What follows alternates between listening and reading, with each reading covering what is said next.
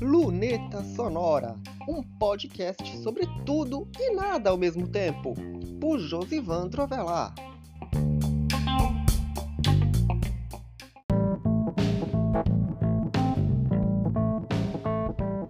Luneta Sonora na área, e que bom que esse ritmo de rotina diária está de volta.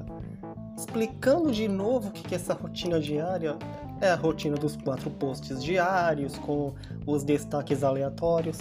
E olha que os destaques aleatórios voltaram um pouquinho mais pensativos, um pouquinho mais elaborados, posso dizer assim, que antes era aquilo de escrever qualquer coisa, porque parece que o tempo que você fica sem fazer nada, o tempo que você fica sem fazer uma determinada, uma determinada atividade, você fica, posso dizer assim, pensativo, você fica querendo fazer alguma coisa diferente, e, ou essa coisa diferente surge naturalmente.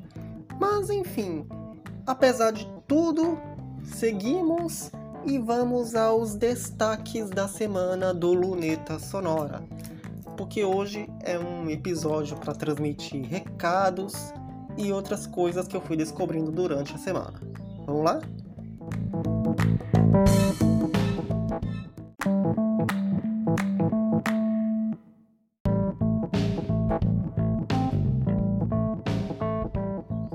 E vamos começar com o chat GPT. Eu estava procurando exatamente por que da hype com isso. Eu criei uma conta ontem lá no chat GPT e fiz uns dois testes e eu vou me aprofundar um pouquinho mais sobre isso. Eu pedi os títulos de posts sobre usos e recursos do Instagram e deu uma coisa bem direitinha. Quando ele deu, eu fiz a mesma pergunta para o WhatsApp, ele deu algumas coisas parecidas com assuntos que eu tratei em 2021, que o a base de informações do chat GPT vai até 2021. É isso que eu ouvi falar. E foi nesse ano de 2021 que foi toda aquela hype das web stories sobre o WhatsApp, que teve recorde de visualizações lá no então blog, que hoje é site, essas coisas. Então, eu fiz uma pergunta, ele respondeu com uma determinada precisão. Mas como eu disse, eu fui um pouquinho superficial nas minhas perguntas e eu vou aprofundar um pouquinho mais nisso para construir um Content Talks como se fosse uma entrevista com esse chat que muita gente até fez e eu vou tentar utilizar um pouquinho do meu ponto de vista, fazer umas perguntas melhor elaboradas. Até porque você sabe que o Luneta Sonora eu ainda não tive a oportunidade de fazer uma entrevista com ninguém que dirá com uma inteligência artificial que nem voz tem. Então, aguardem testes melhores, uns posts melhores e é aquilo. É uma, uma ferramenta que vai complementar, não vai substituir o pensamento do editor, porque o site é a alma do editor. E sabe como é? Essa batida aqui é daquela famosa caneta. Ouviram?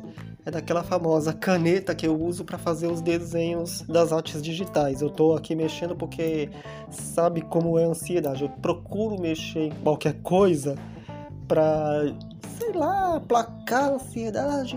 Eu não consigo ficar com uma coisa ou não ficar sem segurar nada. Eu seguro na caneta porque vocês não estão vendo. Mas, voltando aqui ao chat GPT, vai servir como um auxiliar na questão daqueles posts que eu não tenho uma ideia, eu vou pedir um título.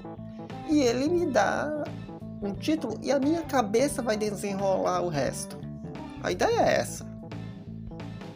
Mas vamos que vamos, porque tem mais destaques e recados para tratar.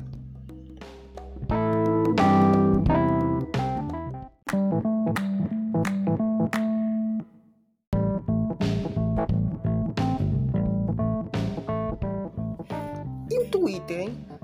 O Twitter Blue foi lançado anteontem no Brasil por um preço de 60 reais para quem assinar no Android, porque no Android no iOS. Isso porque as taxas do Google, da Apple, quem está pagando é o consumidor. Ele não embute esse preço no, na assinatura. Joga para cima do consumidor mesmo. Tanto que para o consumidor assinar essa ferramenta, que eu vou comentar um pouquinho mais no navegador mesmo, ele paga R$ reais. Esses preços são mensais, ou seja, 42 por mês. A única coisa que o Twitter Blue tenta propagandear não é nem a questão dos recursos que são insuficientes para uma plataforma de microblog como o Twitter, e sim aquele famigerado selo azul. Só que o tiro está um pouquinho saindo pela culatra por causa de muitos usuários que não querem nem ver uma pessoa de selo azul na sua frente, porque acha que está comprando relevância, essas coisas, e já pensa logo em bloquear. Tem gente até propondo bloqueio em massa de quem compra essa ferramenta. Então, é um tiro que sai pela culatra. E além disso, tem a questão de que os recursos ainda são insuficientes. Questão de vídeo, ah, eu posso colocar um link no YouTube e resolver essa parada no vídeo. Questão de editar tweet, ah, ok, eu posso apagar um tweet e, e postar de novo. E, ou seja, essas coisas. Ou seja, aí ele não mostrou, essa ferramenta não mostrou ao que veio, bem como Elon Musk mostrou que veio. Só que num toque de Midas ao contrário, porque muito, o Twitter está muito instável na questão das, da, de suas ferramentas e para quem se propõe a defender li, liberdade de expressão, é um pouquinho de contrassenso você restringi-la a quem for pagar. E termina que o Blue termina sendo mais um limitador do que agregar em alguma coisa, justamente por conta dos usuários que esperam uma conexão, posso dizer assim, mais espontânea, mais humana do que a compra de uma relevância que você não tem. Aí circulou também muita informação truncada, principalmente, olha eu aqui tocando em alguma coisa de novo, dessa vez é na chave. Então, circulou muita informação truncada a respeito de lim supostas limitações do Twitter, mas que na verdade foram muito mais por questões de deu uma falha na última, acho que foi na quarta-feira, né? Terça-feira, isso.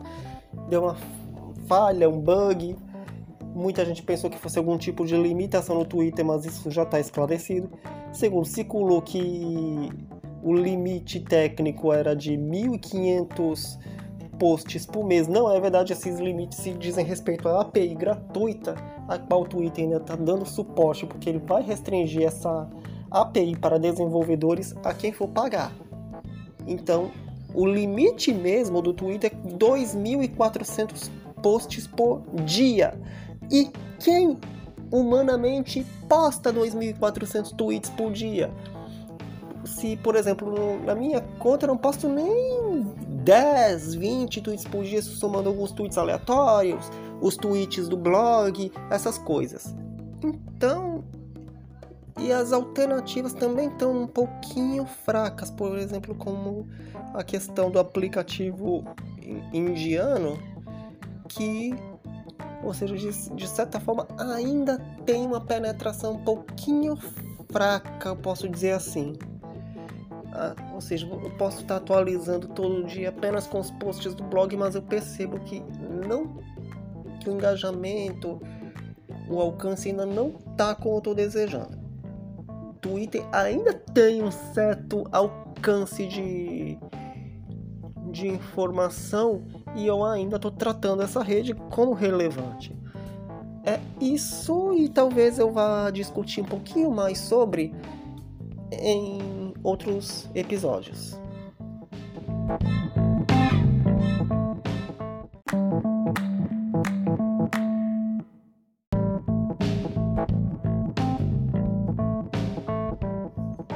E é isso, esses são os recados e notícias de novo, de novo eu tocando alguma coisa, eu vou comentar um pouquinho mais sobre essa questão de sempre ficar pegando em alguma coisa toda vez que eu tô fazendo algum tipo de atividade.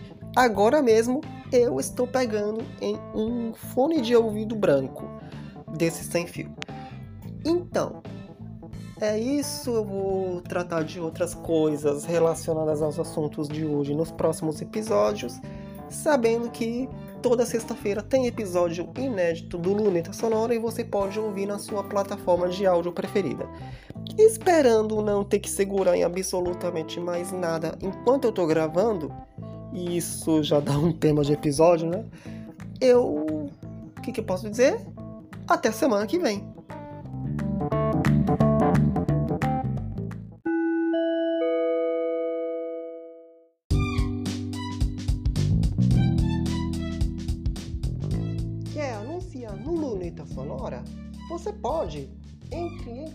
Contato com o e-mail lunetasonora.josivandroavelar.com.br ou pela página de contato do blog Josivandro Avelar, josivandroavelar.com.br barra contato.